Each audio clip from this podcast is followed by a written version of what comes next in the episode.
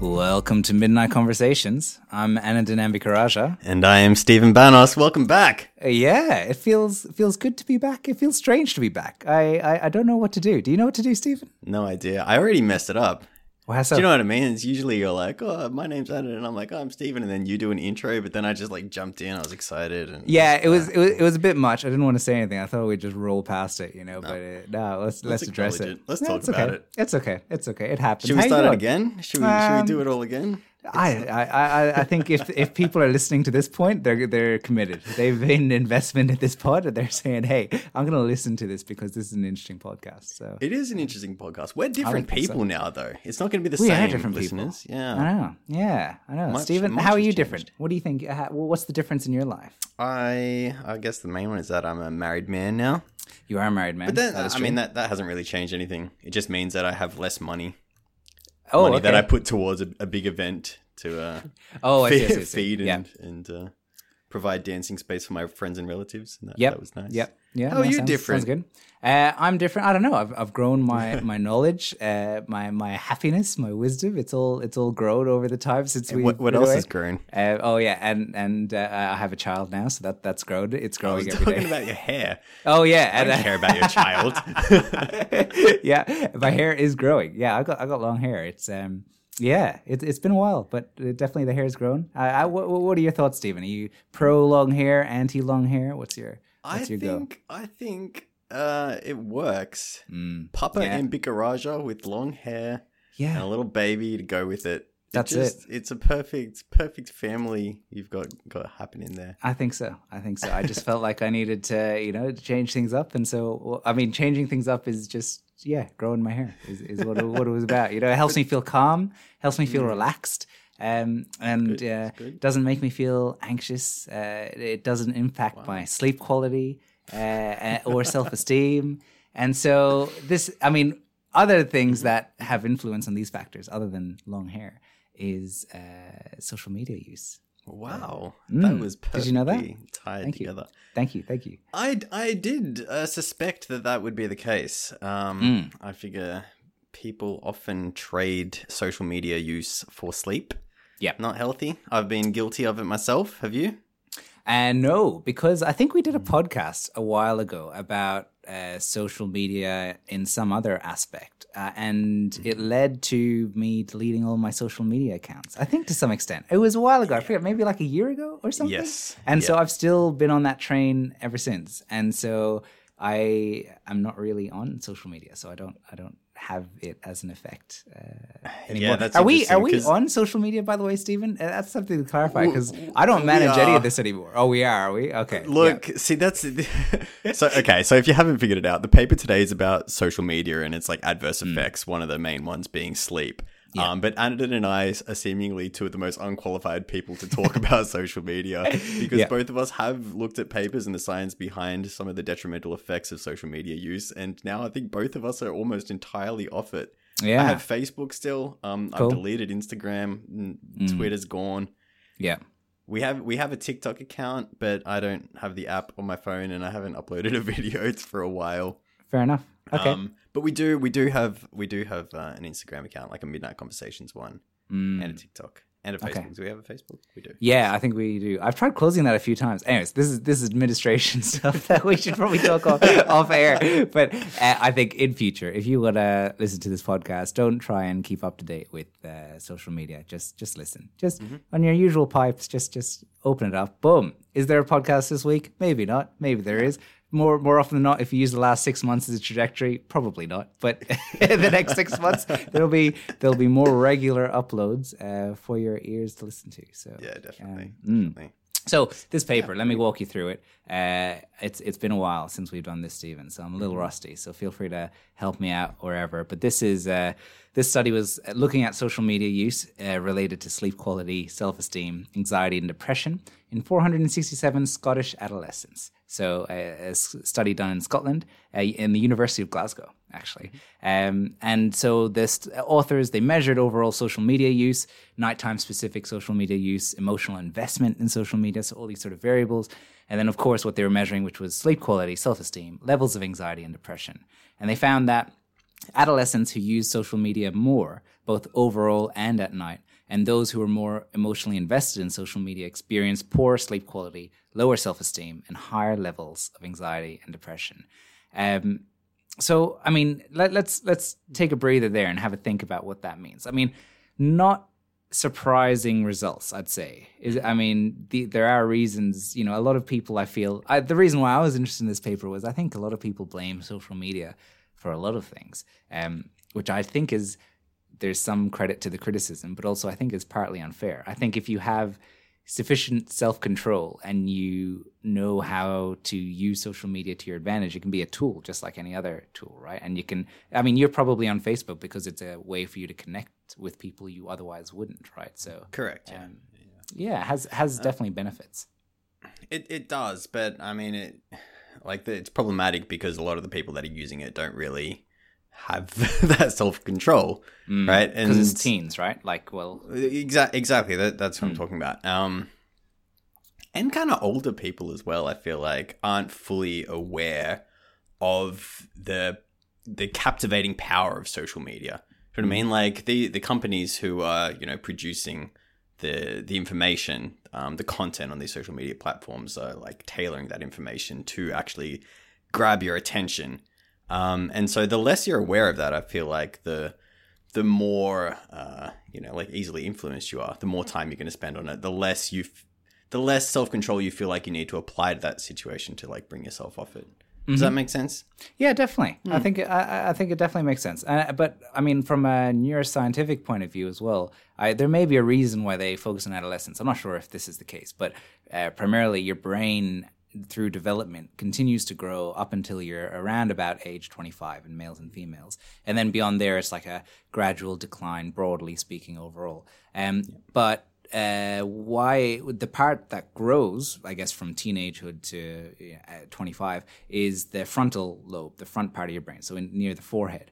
And the, this is really important in sort of what they call executive functionings, which it means thinking about uh, things in the future or planning ahead or uh, controlling of emotions. And the reason why this is really, really important is because one of the sort of first areas to develop is, is sort of your limbic system, which is and consists of things like the amygdala, which are things involved in uh, a brain region involved in like fear, uh, emotions. So this is why stereotypically children are said to you know lack this emotion regulation or control of emotions. But as we become you know progress into adulthood yeah, our brains become more developed to sort of inhibit these emotions. So when we get really angry we can calm ourselves down all these sort of things. It, not saying it can't happen in children or, or teenagehood but uh, generally this these brain structures responsible for these uh, tasks. Is is there kind of like a reversal process as you age as well? I feel like I'm attacking like people in their 60s, but like I'm genuinely asking. Are there... No, fair point. Uh, there isn't because the way it uh, happens in old age is slightly different to how it the brain develops as it, in young age. So in develop it develops in young age in certain regions. In old age, there's sort of this. In most cases, in healthy aging, there's this broad degeneration, like this broad uh, reducing of brain volumes all over. So it's sort of all across the brain. And then in certain diseases like Alzheimer's diseases, there's some brain regions that are hit more than other regions, such as the hippocampus, which we've talked on this show. So this, uh, yeah, we don't see the same thing. But if it was to be the case, there's uh, things, there's disorders called uh, frontotemporal dementia, which is the front part of your brain is sort of disintegrates and leads to dementia-like like symptoms. Um, and these participants, uh, peop, uh, people who have this uh, sort of disease, they also experience in one form. It's called behavioral variant frontal temporal dementia, and they exhibit these sort of lack of inhibition of their behavior. So they can do inappropriate things uh, because of the lack of frontal lobe, which is not, you know, inhibiting that circuit. So, so the reason I'm bringing all this up is because it's probably a background, like common knowledge within the scientific literature of why people are so heavily invested in focusing on teenagers when it mm. comes to social media use. Because you know their brains aren't fully developed, and this is often used as a throwaway comment to dismiss. Teen- no, teenagers can be quite smart. It's not about intelligence; it's just about regulation of emotions uh, and hormones as well as another factor. But all these things Yeah, that- play into this, which is interesting. That's very very interesting. Are you Mm. are you aware of any relationship um, between like depression and anxiety and age? Like, are, are adolescents more predisposed to to feeling anxious or depressed? Do you know? I, I, I am not sure. There, uh, you know, it, it does seem trends that uh, adolescents there's higher rates of mental health issues in adolescence now. Be, uh, you know, people say it's because of social media use because you can't escape the bullying, but I, Hmm. I, you know, I don't know what the research is about that and whether that's actually been shown Hmm. definitively in the research. You know, it could be just that we're more interconnected as society. Perhaps uh, maybe there's you know technology maybe separate to social media because they're separate things, technology and social media use. So there's a bunch of things um, that may contribute to Yeah. issues. Yeah. Well, I mean, I have I have read of, or I'm like at least aware of links between like a lack of sleep, like poor sleep quality, and, and depression. Mm. And um, I feel like young people need more sleep as well, don't they? Yeah, younger young are, people need a lot of sleep. I think the estimates are around like 12 to 16 hours for like teenagers is what I'm. uh, I'm Wait, sorry, what, what was that number? Tw- uh, 12 to 16 hours per night. Uh, per night. Yeah, I, th- I, you know, don't quote me on this. Definitely go and check this up. You're but a I- recent dad. Yeah. that- how much- well, well, babies also sleep, Babies a, sleep. a lot as well. Um, but it's it's really important. Sleep is, has a really important role uh, Mm. in in our bodies. It, it, it is important for the maintenance of our like brain health and our body health, and like. As you are awake, you could say your cells are, are, you know, working and they produce stuff like you can say waste products or junk um, and sleep helps with the clearance of this junk. So it's actually really really important which is why when you're sleep deprived it, you can't really function very well. It's one one factor. So sleep is really really important especially in teenagers. And they don't get enough as well because you know they have to wake up early for school uh, and generally sometimes their cycles may not align. Not everyone's asleep by like eight or nine especially teenagers they're up very very late. Um, and so all these factors can contribute to poor health yeah Yeah, interesting. I feel like Yeah. since I've started working from home and I can like sleep in as long as I want, I've, I think feel? I've been healthier and happier than ever for sure. ah yeah. nice yeah yeah yeah Because I mean, if I if I sleep later, if I sleep poorly, I'll just stay in bed until you know until I'm feeling good enough to to get up and start my day, yeah which is definitely. huge. And it, it's important when we talk about sleep as well and depression to think about reverse causality because people who are depressed are more likely to sleep longer because they're less likely to go out um, or or just have the energy to do activities or tasks. So um, that that's a factor as well. But it's, it's, I find it's really difficult to look at sleep in teenagers because of these reasons. But yeah, go on. What were you gonna Yeah. Oh, I was, I was just going to say that I think that reverse causality aspect might um, also be relevant to social media use. People who are more depressed are, are seemingly, I don't know, it's speculative, but are probably No. more likely to, to engage in social media use. Yeah, and and I think there's a lot of literature about personality types and social media use in terms of uh, I'm not entirely familiar with it, but I, I have interacted with people who are working in this space, and they talk about how they're looking at uh, what certain personality types lead to certain types of social media use because you can break it down into how people use social media. Are they interested in what they post and, and when they post it? Um, I think the example was uh, some, someone was doing exercise research and it was in regards to um, what if say if you use a tool like Map My Run or something or Strava, um, what sort of posts do you put up? People were only putting up, you know, their best runs or best times, and what does that relate to, and what does that? And then you know, it's it's well documented that people post the best parts of their life on social media rather than the worst. So that that has a Yeah. effect. So Man, so I mean, like I, I do, I probably go on Facebook like once or twice a day, right? Mm-hmm. And I'll like if I'm really bored or you know whatever. If I'm act- if I'm anxious, sometimes I just do it, just have a, have a little scroll, and Mm-hmm. I spend a lot of my time on Facebook just like clicking on like a video and then just like having a little look through the comments and just being like, why are these people commenting? Mm. So so many of the comments are just like so pointless. And I can't understand why someone would like spend the time to sit there and be like just commenting on like a video that's like clearly staged like, yeah, good on you for telling that person not to fat shame the other person or whatever. Like right. where where do they think that that comment is going? Like how does it serve them? How does it serve anyone else? I I, I do they feel like they're doing some virtuous act of like reinforcing good behavior of you know the the person in the video or Yeah. I don't know. It's, I'm not sure. Yeah, I, and I think also there's definitely. I mean, not to bring it back to neuroscience, but it's sort of the main wheelhouse. But there's a there's this sort of you know rat and trigger effect where you know rats they press a trigger and then they get a dopamine hit or like a reward system. I think when you post a comment, there's this sort of uncertainty of how it'll be received, and then you get someone liking it, and then you get this immediate rush of wow, like someone like thinks that what I have to say is of value. Um, so I think from a social perspective, it has quite a uh, yeah. Can we, can we break? Is it possible to like break down further, like what's actually causing that dopamine hit? What what is it that they're actually looking for? Like, if someone likes it, what Yeah. what is that saying to that person that creates the dopamine? Not sure, but in terms of dopamine release, it can happen from all sorts of things, right? The food we eat triggers dopamine release. Uh, close contact with another person triggers dopamine release. So social Hmm. media use, um, this sort of liking or validation of someone's comment triggering that dopamine release is sort of probably stimulating the similar pathways to all these other things. So it's just things that feel good, essentially. Yeah, Um, right. But the but things that feel good, those are like that's positive social interactions. You feel like you're being validated. Your existence is being validated to an extent. you're like building.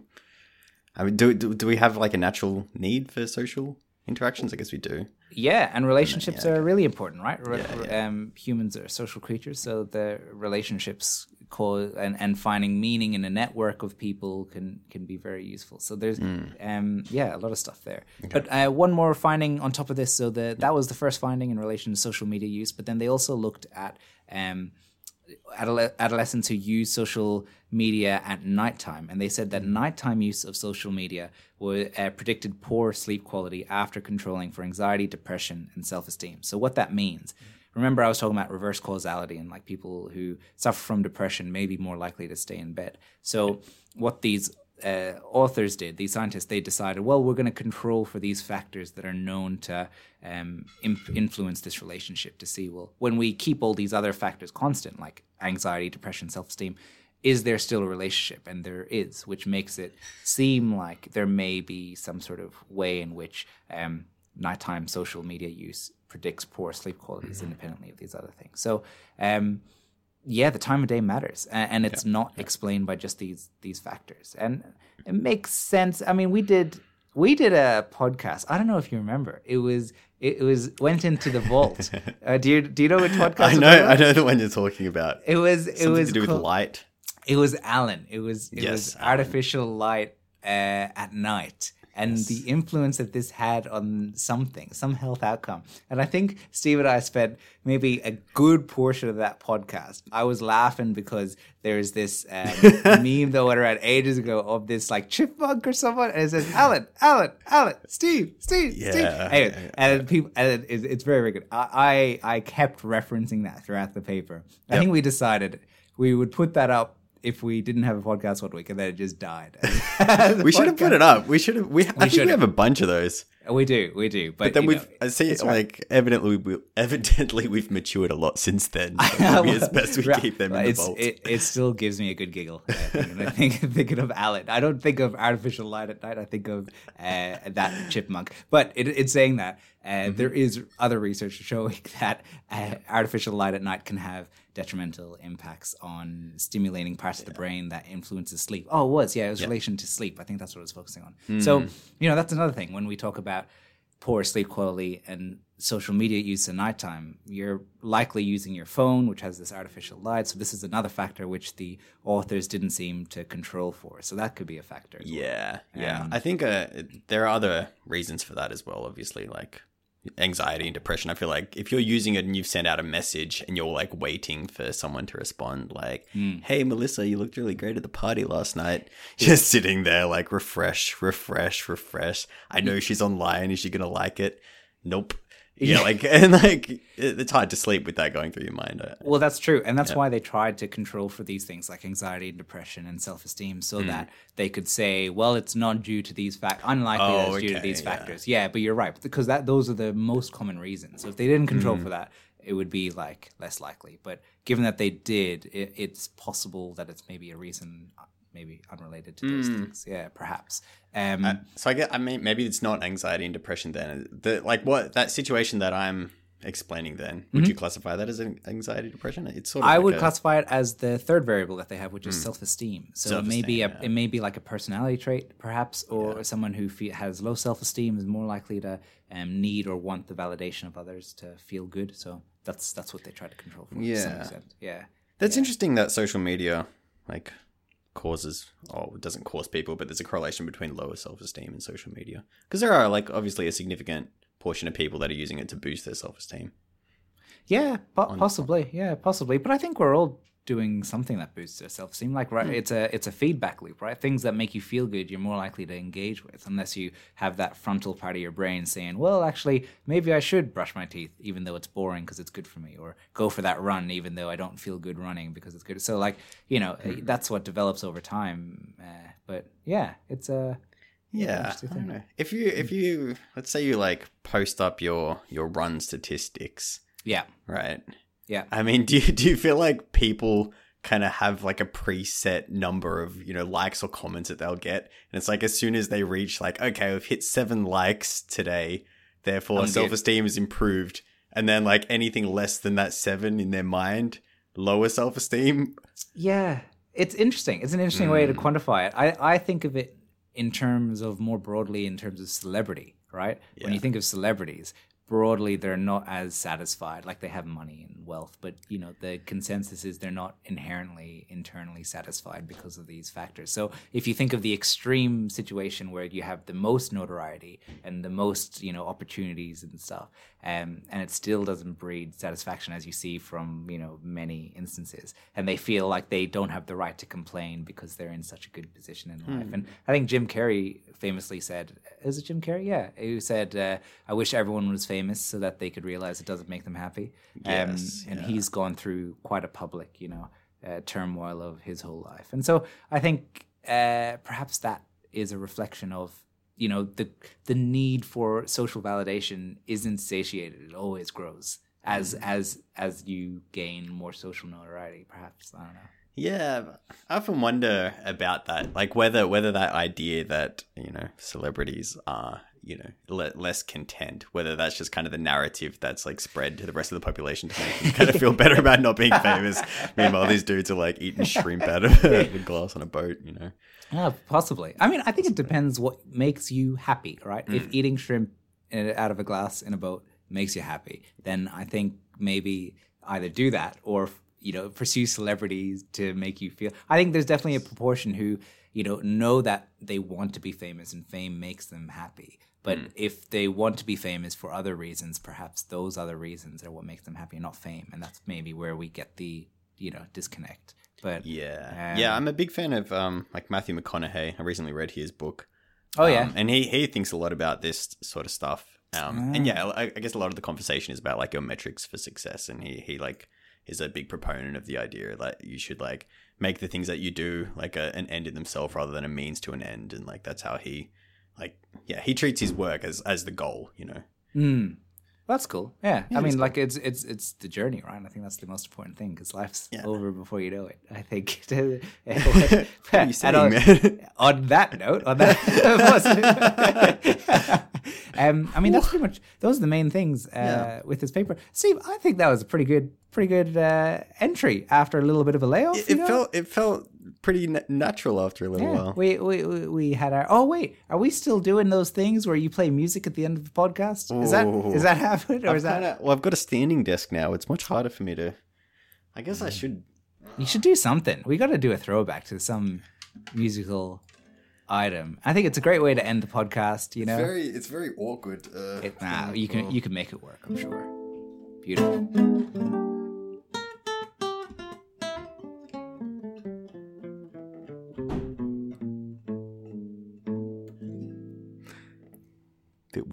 We're going with it. Yeah, that's right. We're doing it. We're doing it. It's done. Thank you very much, guys. Uh, we'll be back. You can check us out nowhere, apparently, because we're not on social media. If we are, the count is probably discontinued. So just check us out where you see us. Yeah. Uh, you'll see us when you see us, I guess. that should be how we finish every podcast. You'll You'll see see, us when you see us. us. Um, or It's a hear us when you us. podcast, yeah. uh, funny. Love it. All right. All right. All right. Yeah, awesome. See ya.